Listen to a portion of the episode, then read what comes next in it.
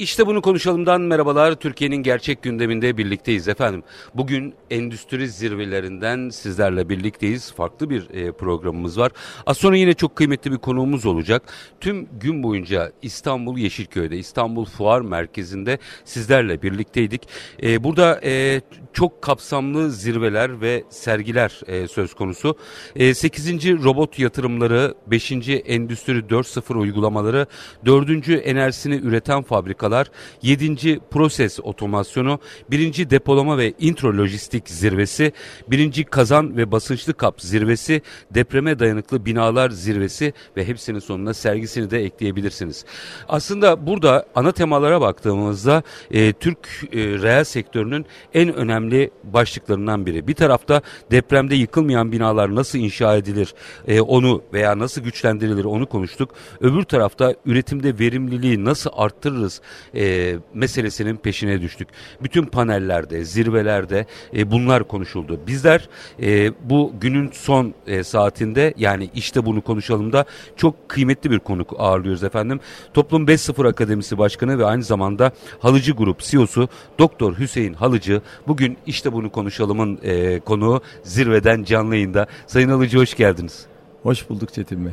Üstadım şimdi e, şöyle bir eskilere doğru gitmek istiyorum. Belki de Endüstri 4.0'ı ilk konuştuğumuz zamanlar sizler o dönemde e, hep şunu anlattınız. Verimlilik. Bakın dünya başka bir yere gidiyor.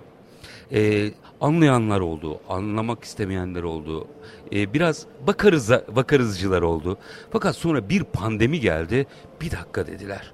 Dünyada üretim çok önemliymiş. Ama üretmekle de iş bitmiyor. Sizin verimli, feasible, doğru üretimler yapmanız lazım. Bunu açacağım, bunu konuşalım. Yine o yıllardan bu yana hep üzerinde durduğunuz ve benim e, çok önemsediğim bir başlık daha var. Teknoloji her şey olabilir. Verimlilik yapılabilir. Makineler olabilir, yazılımlar olabilir ama insan, insan, insan. Hep insanın üzerinde durdunuz ve neticede de Toplum 5.0 Akademi de öyle geldi. Şöyle e, biraz eskiden bugüne gelelim mi? Yıl 2023'ün sonu. Neredeyiz? Yani 2016'yı hadi baz alayım. Daha öncesi de var ama evet. e, o Davos'ta Endüstri 4.0 diye çıkılan günlerden bugüne geldiğimizde biz nerelerdeyiz? Biz neredeyiz? Dünya nerede? Hadi biraz buradan başlayalım. Teşekkürler e, Çetin Bey. Yine çok güzel bir başlangıç yaptınız. Var. Böyle bir geçmişe götürüyorsunuz hemen bizi. Böyle dinlediğimde e, kendimi o anlattığımız hatır e, siz de hatırlıyorsunuz o heyecanla anlattığımız Endüstri 4.0 işte dijital dönüşümle ilgili seminerleri, panelleri, sizin moderatör olduğunuz panelleri hatırlıyorum ben. Şimdi e, çok doğru söylüyorsunuz. E, bu 2008 dünya krizinden sonra daha sonra da özellikle Almanya'nın başını çektiği bu Endüstri 4.0 kavramıyla beraber yeni bir e, üretim e, modeli ortaya çıktı. Ezber bozuldu. Ezber bozuldu kesinlikle. Çünkü bu ezberde insanın etkisi aslında yok oluyordu. Ama biraz önce bir tezat bir şey söylediniz. Dikkat ettiyseniz ben hep diyordum ya beraber diyorduk biz insan insan önemli diye. Aslında insanın önemi ortaya çıktı. İnsan etkisi nasıl yok oldu derken şöyle fiziksel çalışmanın yok olduğu. Ameliyeyi bırakıyoruz evet. eskilerin tabiriyle. Yüzde yüz. Dolayısıyla burada aslında konuğumuz e, bizim fiziksel çalışmanın sona erdirilmesi. Bu tamamen insani bir şey. Değil mi? İnsanların böyle... Artık kimse e, fıtık olmasın. Evet fıtık olmasın. Harika. E, yine insani bir şey. Zihinsel bir iş gücünün ortaya çıkması. Tam da insana yakışır. İş bu. Yani, yani bizi diğer canlılardan ayıran en önemli özelliğimiz de beynimiz. beynimiz. Artık beynimiz bizim çalışma aracımız. Kesinlikle öyle. Bu her şeyin bakın o kadar bunun hiçbir zararı yok. Tam tersi bu dünyadaki her şeyin çözümü. Çünkü insanlar beyinlerini kullandıkları zaman, aklını daha doğrusu diyelim kullandıkları zaman her zaman doğru yolu bulacaklardır. Her konunun da aslında çözümü ona göre. Başka bir şey için de ifade edeyim. Örneğin kadın erkek eşitliği anlamında da söylersek. Şimdi doğal olarak gerçekten de erkeklerin bir fiziksel üstünlükleri var. Bunu kabul etmemiz beklenir. İtirazım yok. Fiziksel, bu, yapısal bir şey bu. Yapısal. Ama iş gücünü zihinsele dönüştürdüğümüzde Eşitlik işte bak oluşuyor. eşitlik oluşuyor. İşte o yüzden de benim hani insan çok önemli. İnsan derken ben e, erkek ya da kadın diye düşünmedim. Ben artık bakış açım benim insan. Eşitliyorum onları. Dolayısıyla bu insan dediğimiz varlık tam anlamıyla iş hayatının da çok önemli olduğu bir dünyada iş hayatı artık çok önemli biliyorsunuz. Para kazanmanız lazım, geçiminizi sağlanmanız lazım insanca yaşayabilmek için. Bu önemli olan noktada tam da bize uygun bir iş kolu. Nedir? Zihinsel çalıştığımız. Bakın benim bahsettiğim bazı teknik konuları bile örneğin bir Excel'e bir verilerin girilmesi. Bunun bile ben e, zihinsel iş diye görmüyorum açıkçası. Bunu bile yapay zeka yapabilir. Dolayısıyla tam da insanlara özgü bir iş hayatının olacağı bir dönemi açıyor aslında bu. Birçok sorunu da toptan yok ediyor. Örneğin biz ne kadar deseydik bile şimdi otonom bir araçla şoför düşünelim. Erkek kadın yine görüyoruz biz Avrupa'da çokça görüyoruz kadınların kullandığını. Türkiye'de de görüyoruz. Bizde de görüyoruz artık. Bizde de Çok görüyoruz. güzel. Gayet de güzel destekliyorum. Ama şuna bakıyorum uzun yol şoförlüğünü düşünürseniz bir kadın için değil mi çocuğu varsa gidip emzirmesi onu e, hani bakması açısından önemli bir dikkat ederseniz yine de bak işte bu işleri tamamen tekniğe yapay zekaya ve otonom yapıya bırakırsanız zihinsel işler dediğinizde zihinsel işler artık evden de yapılabilir veya bir işe gidilse bile çok rahatlıkla akşam bırakıp gelebileceğiniz bir iş olabilir. Dolayısıyla tam da istediğimiz bir dünya. Yani Orada bir şey daha açmanızı rica edeceğim. Çünkü bu işin eğitim boyutu da var. Ona da geleceğim. Çünkü yıllardır vurguladığınız noktalardan biri. Ee, ama e, tam bu aşamada bir fırsat var. Sanki onu biraz ıskalıyoruz gibi geliyor. Açmanızı rica edeceğim. Biz hep beyin göçünden bahsediyoruz. Şimdi e, fiziki olarak madem her şeyi yaratıcılığımızla yapacağız. Fiziki olarak yanımızda olmayan Amerika'daki bir insanın Almanya, Japonya ya da Çin'deki bir yeteneğin de kullanılmasının belki o bir ay boyunca bizde çalışan bir e, kadrolu eleman olmayacak ama o yetenekten de faydalanabilmenin metodolojisi gelişiyor. Biraz Türkiye'de bunu az konuşuyoruz gibi geliyor bana. Sizin değerlendirmenizi merak ederim. Kesinlikle Çetin Bey çünkü e, tam da buna uygun. Bakın fiziksel olarak yan yana gelemeyebiliriz. Bu e, çok normal bir şey. Ama biz teknolojik olarak yan yana olabiliriz. Bugün birçok toplantı hatta ben izliyorum da sizi televizyondan da bağlanıyorsunuz. E, bu, bu programların hepsine gitmeye kalkışsanız Mümkün değil. Günde mümkün bir değil. tanesine ekstra gidersiniz. bu kadar. Dolayısıyla bir baktığınızda bu fiziksel olarak uzaklıkları e, yakınlaştırıp daha fazla iletişim kurup bunlardan faydalanıp gelişmeye de hızlı bir şekilde özellikle eğitim başta olmak üzere e, müthiş bir katkısı var. Bu da tam günümüz dünyasının bir özelliği. Çünkü siz çok hızlı olmanız lazım. Bundan diyelim ki 400-500 yıl önce 300 yılda bir değişiyordu çağlar. Ama şimdi bir yıl gerçek anlamda bir yıl. Hani altı ediyoruz abartmayalım hadi diyelim. Bir yıl. Bir yılda farklı bir şeyleri konuşuyoruz. Ya iki yıl konuyu takip etmezseniz bambaşka bir dünyada Bamba- bulursunuz kendinizi. Kesinlikle öyle. Zaten bak, bakın işin önemli tarafı da bu zaten. Bence sizin sorularınızın hepsinin cevabı da burada. Çok hızlı değişen dünyada teknolojinin desteğiyle doğru kararlar almak ve bu doğru kararları İngilizce'de agile diyorlar ya, Hı hı. çevik bir şekilde, hızlı bir şekilde uygulayıp sonuçlandırabilmek. Şimdi sorunları görebiliyor musunuz? Bakın aslında her şey kolay. Nasıl kolay? Doğru karar alabilirseniz ve bunu çevik bir şekilde, hızlı bir şekilde uygulayabilirseniz inanılmaz sonuçlar elde edersiniz. Çünkü gelişen dünyada eğer siz doğru karar almazsanız zaten bir yıl sonra dünya başka bir yöne gidiyor. Siz birinci daha istasyona geçemeden başka istasyonlara geçiliyor. Başka konulara geçiliyor. Veya oyun gibi düşünelim seviyelere geçiliyor. Birinci level, ikinci level, üçüncü level Ya gibi. Hızlı trenle gidilen Gibi- bir yerde e, kara trenle rekabet edemezsiniz. rekabet edemeyiz. Dolayısıyla burası artık önemli hale geliyor. Onun için de bugünün dünyasında işte e, ben gideyim seyahat edeyim o görüşmeyi yapayım tekrar geri geleyim bir hafta örneğin öyle e, Amerika'ya gitmek istesin biraz önce örnek verdiniz e, bir minimum 3-4 gün Tabii. E, en hızlı gidip gelseniz. E şimdi bu çok zor. Ama oysa ki bağlantıyla bu çok yakınınızla gibi halledebilirsiniz. Bu çok arada rahatlıkla. e, bu şimdi minik bir araya gideceğim ama bu aynı zamanda zamanın da bir sermaye aracı olarak kullanılmaya başlandığının en önemli göstergesi. Şimdi bu işin bu boyutunu biraz açmak istiyorum. O şimdi üretelim ama nasıl üretelim? Zamanı kullanalım ama nasıl kullanalım gibi soruların da yanıtlarını açmamız lazım. Ama minik bir ara. Aranın ardından devam edeceğiz. Efendim Toplum 5.0 Akademi Başkanı ve aynı zamanda Halıcı Grup CEO'su Doktor Hüseyin Halıcı ile işte bunu konuşalım diyeceğiz. Lütfen bizden ayrılmayın.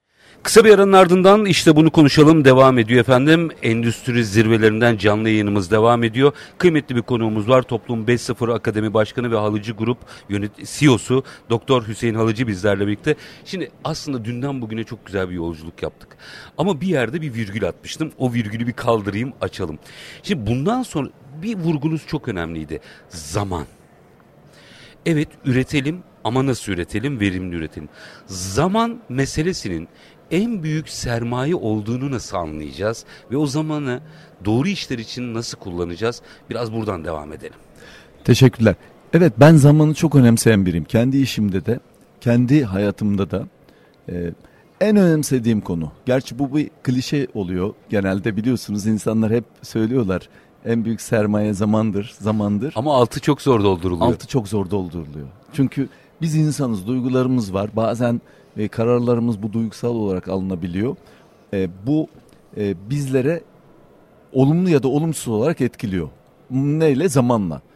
Şunun için önemli zaman. Dramatik örnek vermeyi sevdiğim için ben Çetin Bey oradan ilerlemek istiyorum. Biz 500-600 yıl önce yaşasaydık hani orta çağda diyelim e, ne olacaktı? 300-400 yılda çağ değişmiyor. Yani koşullar değişmiyor.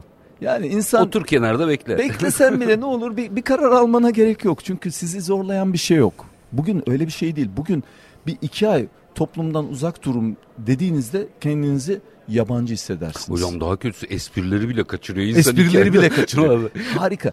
Tam da böyle bir şey. O zaman bu dinamik yapıda bu aslında bazen insanların tabii yorulduğu ama artık alıştığımız e, çünkü bazen diyoruz ki of çok yorulduk artık kendimize bir e, dinlenme verelim dediğimiz bir nokta olabiliyor. Dolayısıyla ama esas önemli olanı şu. Artık bu geri dönüşü olmayan bir durum. Yani azlık başladı. Başladı. Başladı. Dolayısıyla biz e, zamanlamayı çok iyi dikkate alarak e, gerçekleştirmemiz lazım. Çünkü çağlar artık bir yılda bir değişiyor. Bir yılda bir siz doğru stratejiyle o noktaya gelmezseniz sizin bir yıl sonra olmanız gereken yerde bir hedefiniz var. Eğer orada olamazsanız bundan sonraki daha farklı noktalara gitmeniz mümkün olmayacak.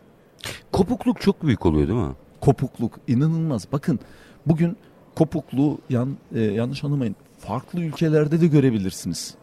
Örneğin çok gelişmiş bir ülkede kendini geliştirmemiş firmalar var. Bunu görebiliyoruz. E, veya çok gelişmemiş ülkede kendini belki dünya çapında bir noktaya taşımış firmalar var.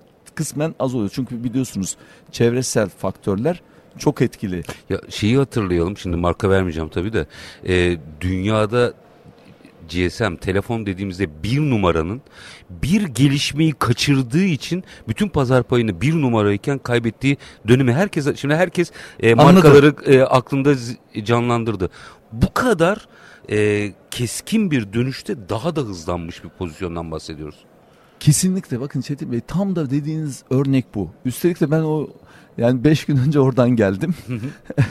o dediğiniz firmanın ülkesinden geldim. Bu örneği de vererek bir e, toplantı gerçekleştirmiştik. E, dolayısıyla şuna gelmek istiyorum. Evet tam da böyle. Bakın bir sürü firma gelecekte çünkü insandan bağımsız üretim şeklinden bahsediyoruz ya siz biliyorsunuz e, ekonomiyi çok iyi biliyorsunuz. Estağfurullah. E, üç girdisi var. İnsan, ham madde ve enerji.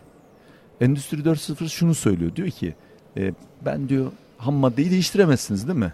E, daha önce de konuşmuştuk. Ki biyo inovasyonla o bile tartışılıyor şimdi. O bile tartışılıyor ama bu sefer ne oluyor? Onu değiştirdiniz o artık yeni üretimdeki ham madde oluyor. Evet yine örneğin, ham madde. Örneğin e, dört tekerlekli bir arabayı siz üç tekerlekli artık yeni bir dizayn oluyor. Tabii. O zaman bundan sonra üç teker gidecek. Yok bugün bu ay ben iki tekere indirim yine aynı Yok. kalitede olmuyor. Onun için sabitleşiyor. Ne oluyor? Ham madde üç aşağı beş yukarı duruyor. Ama dediğiniz gibi yeniliklere açığız. Hı hı. Belki uçan arabalarla daha farklı noktalara taşıyacağız o ayrı. Şimdi ham madde tamam. Enerjiyi de indireceğiz belli bir oranlarda. Esas işçilik ne olacak? Hiç olmayacak. Yani fiziksel olarak üretimden bahsediyorum ben. Burada ARGE yapmak teknoloji onlar için insan lazım. Tam tersi orada da insan ihtiyacı çok daha fazla olacak. Çünkü teknolojiyi geliştirmemiz lazım. O bahsettiğiniz firma teknoloji geliştiremediği için e, yok oldu. Dikkat ettiyseniz ne kriz ne başka bir şey. O firma şu o GSM firması bu, bu birkaç yıl öncesine kadar bile hala dünyadan çok te- tabii, tabii, telefon tabii, satan tabii. firmaydı. Ya çok daha garip bir durum var. Bir öncesindeki faaliyet alanı da hiç alakası olmayan. Doğru. E, ve büyük bir devrimle aslında üretim metodolojisini değiştirip marka yaratmış bir firma bir sonrakini kaçırdı ve gitti. Niye biliyor musunuz? İşte bakın tam da benim istediğim bakın öyle bir noktaya getirdiniz ki. Ben yani açıklamamı nasıl yapayım derken siz söylediniz. bakın onu oraya getiren bir insandı. Çünkü bir önceki e, yapıdaki üretimini değiştiriyor veya onu bırakıyor ekstradan ayrı bir alanda yatırım yapan. Kim karar veriyor? Yapay zeka mı? İnsan. Hayır, insan veriyor. Orada o insan veriyor ve doğru bir karar veriyor. Çünkü GSM teknolojisi gelişiyor ve o noktada o da diyor ki ben bu alanda yatırım yapacağım. Ama yıllar geçiyor, 20 yıl geçiyor. 20 yıl sonra artık o karar alan yok. Başka biri var icraatte. O da çok mazereti de kötü. Ben hani onu da kabul etmiyorum. Diyor ki ben hala anlamadım. Yani bu ben hala anlamadım. Her şeyi doğru yaptık. Ama hala anlamadım nerede başarısız olduk. Bak şimdi her şey bir şey doğru olmadığı için bakın onu bile bilmiyor. Touch panel, dokunmatik ekranı getirmediği için terör. Çünkü insan tuşa bakıp sonra da ekrana bakmak böyle mümkün değil. Şimdi gösteremiyoruz. Televizyonda olsa ne demek istediğimiz anlaşılırdı. İnsan gördüğünün üzerine basması güzel bir şey. Aynen Ona da öyle. dokunmatik ekran diyoruz. Dolayısıyla buraya atladılar. Rakiplerinin sadece yaptığı buydu. Yoksa gerçekten model olarak, e, görsel olarak harika telefonlardı onlar.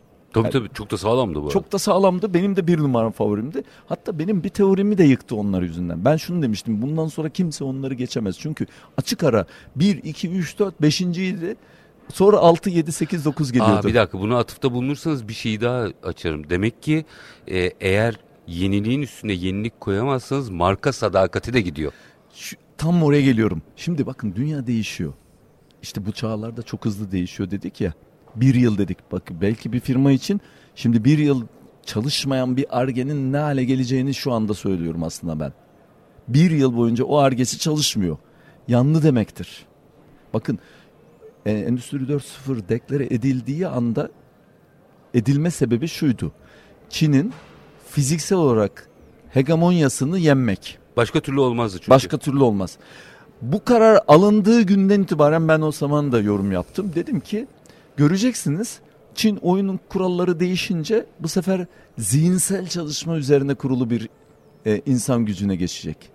Nitekim ona geçen şu anda yine Çin. Tabii tabii. Yani ki o dönemin Çin'i şimdinin uzay teknolojileri çalışıyor. İşte bu. Elektronikte e, sadece Çin değil bütün e, uzak doğuya baktığımızda neredeyse hakim güç haline geldi.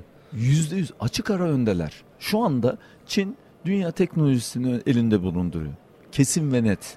Bakın birkaç Amerikan firmanın böyle yazılım konusunda e, ciddi imkanları da var. Onları e, çok güzel de kullanıyorlar. İtirazımız yok ama 2, 3, 5 firmayla bu iş olmaz. Mümkün değil. Diğer tarafta bir ülke milyarlarca kişi yaşıyor. Milyonlarca kişi de bu iş kolunda geliştirme yapıyorlar. Şeyi bir türlü okuyamadık Hüseyin Bey. Ee, yani mesela hep şöyle düşünüldü. Orada çok nüfus var. Tabii ki e, ucuz iş gücüne dayanarak bir metode. Bakıyorum dünya robot nüfusundaki en büyük artış yüzde otuz hızla Çin'de. Evet. En çok Çin, Çin robot alıyor. Bunu bile tartışmadık mesela. İşte zaten sorunlar burada bakın Çetin Bey. Genelde biz sorunları geçmişe bakıp karar veriyoruz. Ya da bugüne bakıp geleceği yorumluyoruz. Hiçbir şeyi öyle yorumlamamak lazım.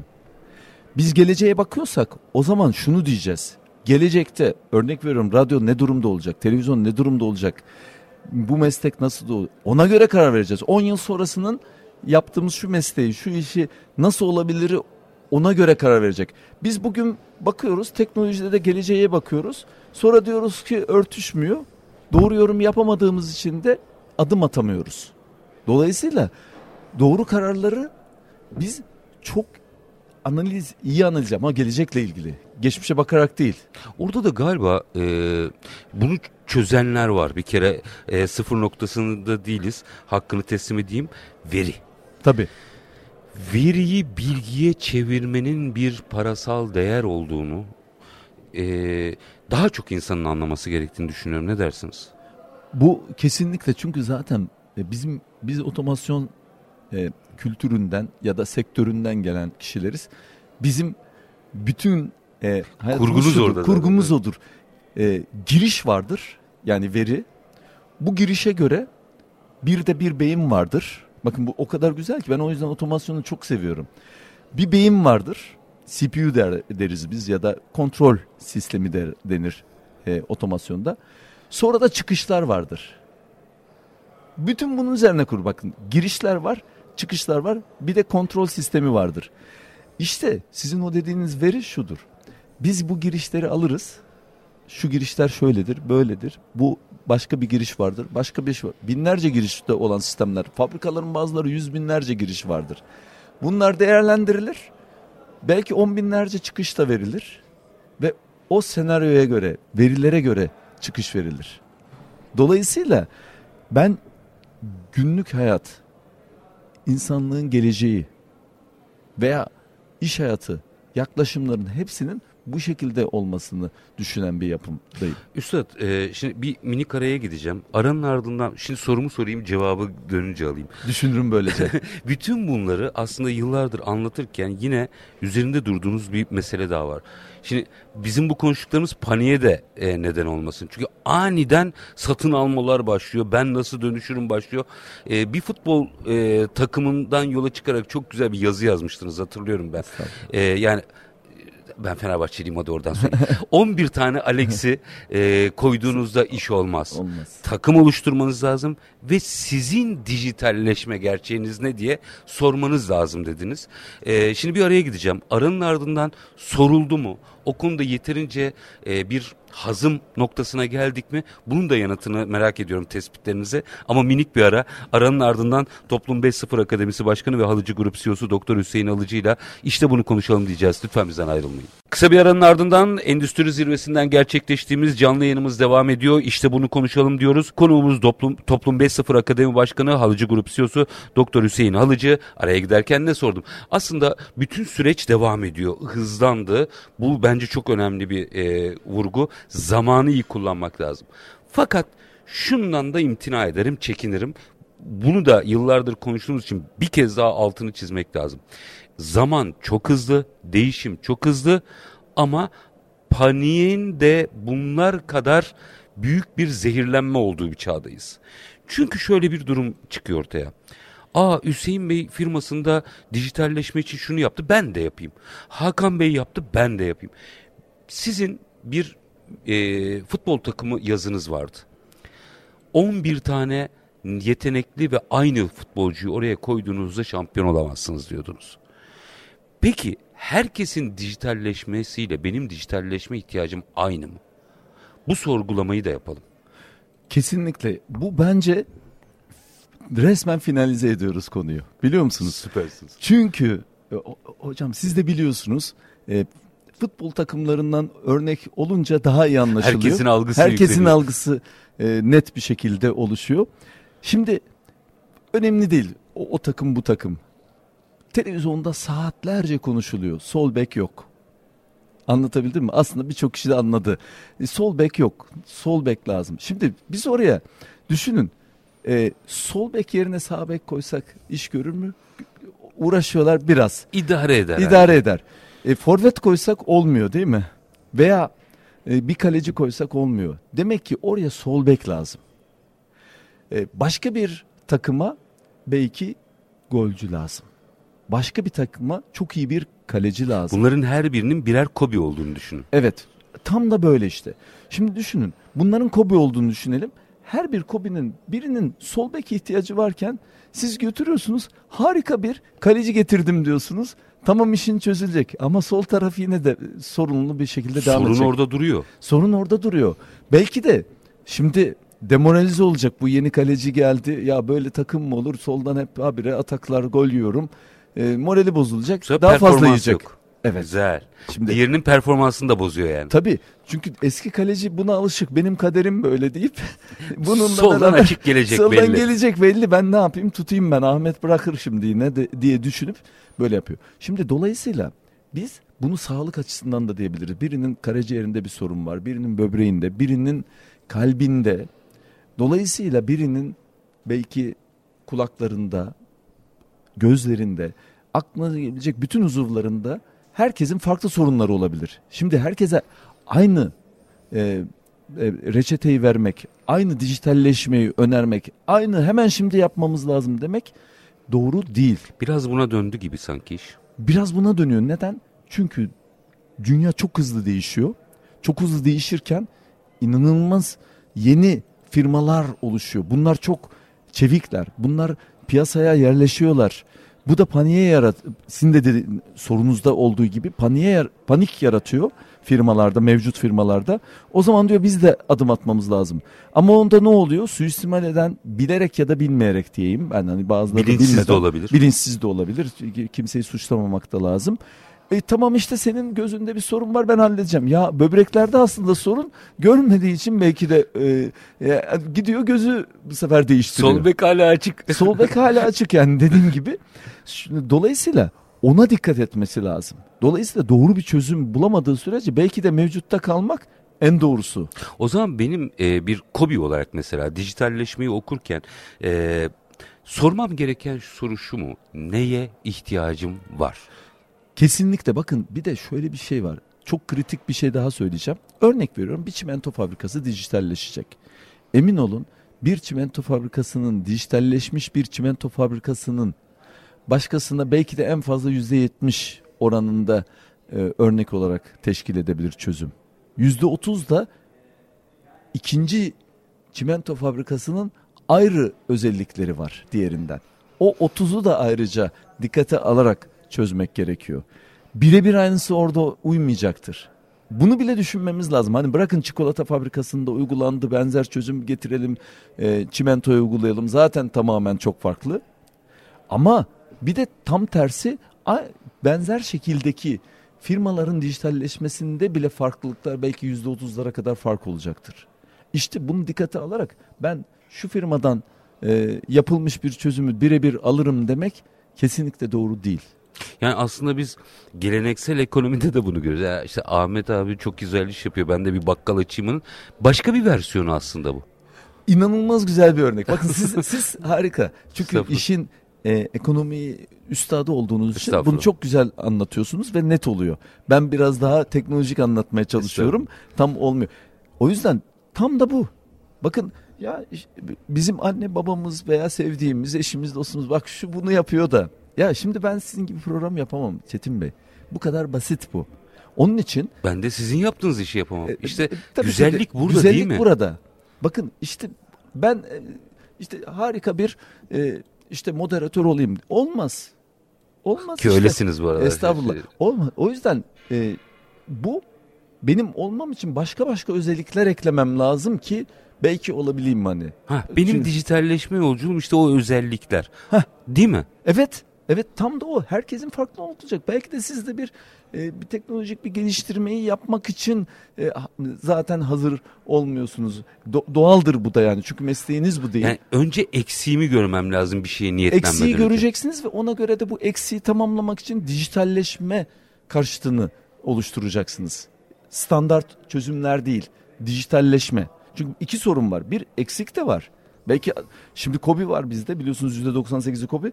Bunlar önce bir daha dijitalleşmeden eksikliği var. Tabii iki buçuk. Konusu sadece tabii. dijitalleşme değil bu arada.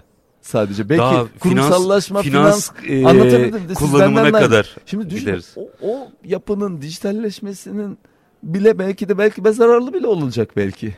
Tabii. Bilemiyorum bunu bak. Bakın siz daha iyi bilirsiniz ekonomik olarak da değerlendirdiğimizde. Ama önce onun bir yapısal olarak da bir e, gelişmesi lazım.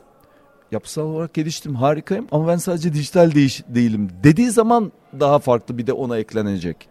Yani iki konu var burada. Yani doğru ilacı doğru zamanda vermek. Evet. Doğru ilacı doğru. Bir kere Biz hazır... aşırı doz veriyoruz sürekli. Biz her şeye dijitalleşmeyi verirsek olur mu? Her şeye diyelim ki aspirin verseniz olur mu? Olmaz tabii olmuyor Olmaz, yani. Olmuyor. Şimdi öksürdü diye bir beş çeşit sıkıntı vardır. Örneğin soğuk algınlığı, bronşlar veya e, ne bileyim işte nezle olmuştur. Allah korusun e, zatürre olmuş zatürre olmuştur. Ama nedenini Allah korusun önce. kanserdir bilmem nedir. Hepsinde sen aynı semptomları görebilirsiniz. İşte öksürük.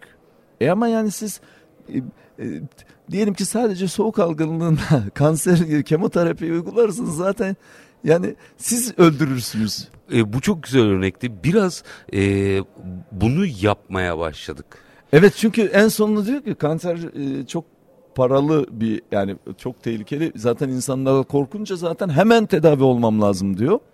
E, biraz bunu tedarikçi firmalarda da görebiliyor. Tetikleniyor tabii. bu. İşte sizin sorununuz bu. E, benim de kastetmek istediğim tam da buydu yani hiç gerek yok. Belki yapısal sorunluğu sorununu çözse yine bir süre daha idare edecek. Sonra da dijitalleşmeyi ekleyecek buna. Çünkü sorun çözüldükten sonra dijitalleşme doğru. Müthişsiniz. Bir, bir boyutu daha açacağım. Aslında Tabii, bu insanla insan. da alakalı ama e, yapay zeka uzun zamandır hayatımızda. Te otomasyondan beri aslında tabii, hayatımızda. Tabii. Ama şimdi üretken yapay zeka deyince farklı bir formata geldik. Geçenlerde bir yazıda bir ifade kullandım. Ee, sizin yorumlamanız benim için çok önemli. Dedim ki işinizi yapay zekaya teslim etmeyin. İşinizde yapay zekayı kullanın. Harika. Ben buna yani açıklama bile getirmek istemiyorum. Yok Çünkü bu, o kadar her şey yani. E, her şeyi açıklamış oluyorsunuz. Şimdi bakın zaten sorun burada başlıyor. Aslında e, bu teknolojiyi geliştiren ülkeler maalesef teknoloji başta kötü gibi gösteriyor ki ben şundan dolayı olduğunu düşünüyorum.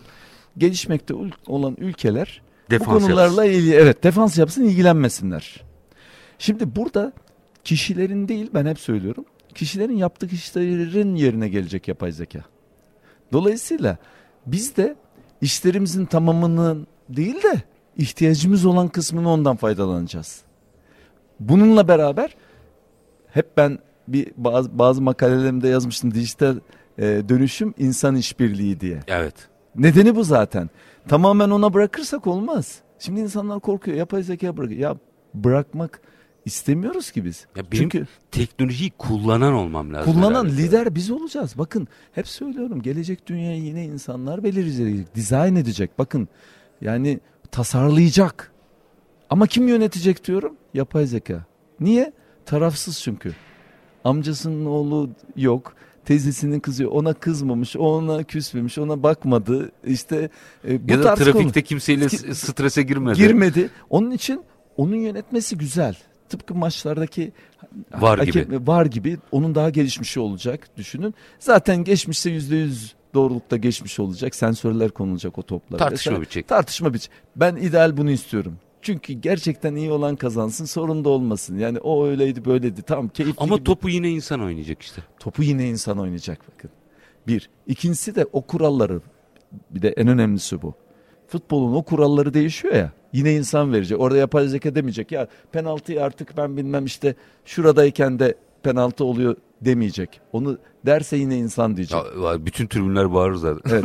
Dolayısıyla onun için insanlar yine tasarlayacak oyunları, kuralları, geleceği, yargıyı, her şeyi ama onları adil şekilde de yapay zekadan yararlanarak biz destek alacağız. Bu kadar. Üstad e, iki dakikamız var ama evet. şunu merak ederim onunla bitirelim işte bunu konuşalım.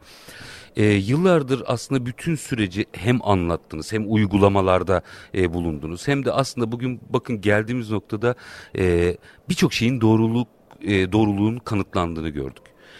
yarına ilişkinde öngörülerde bulunuyorsunuz. Beş sene sonra burada konuştuğumuzda sizce ne konuşuyor olacağız?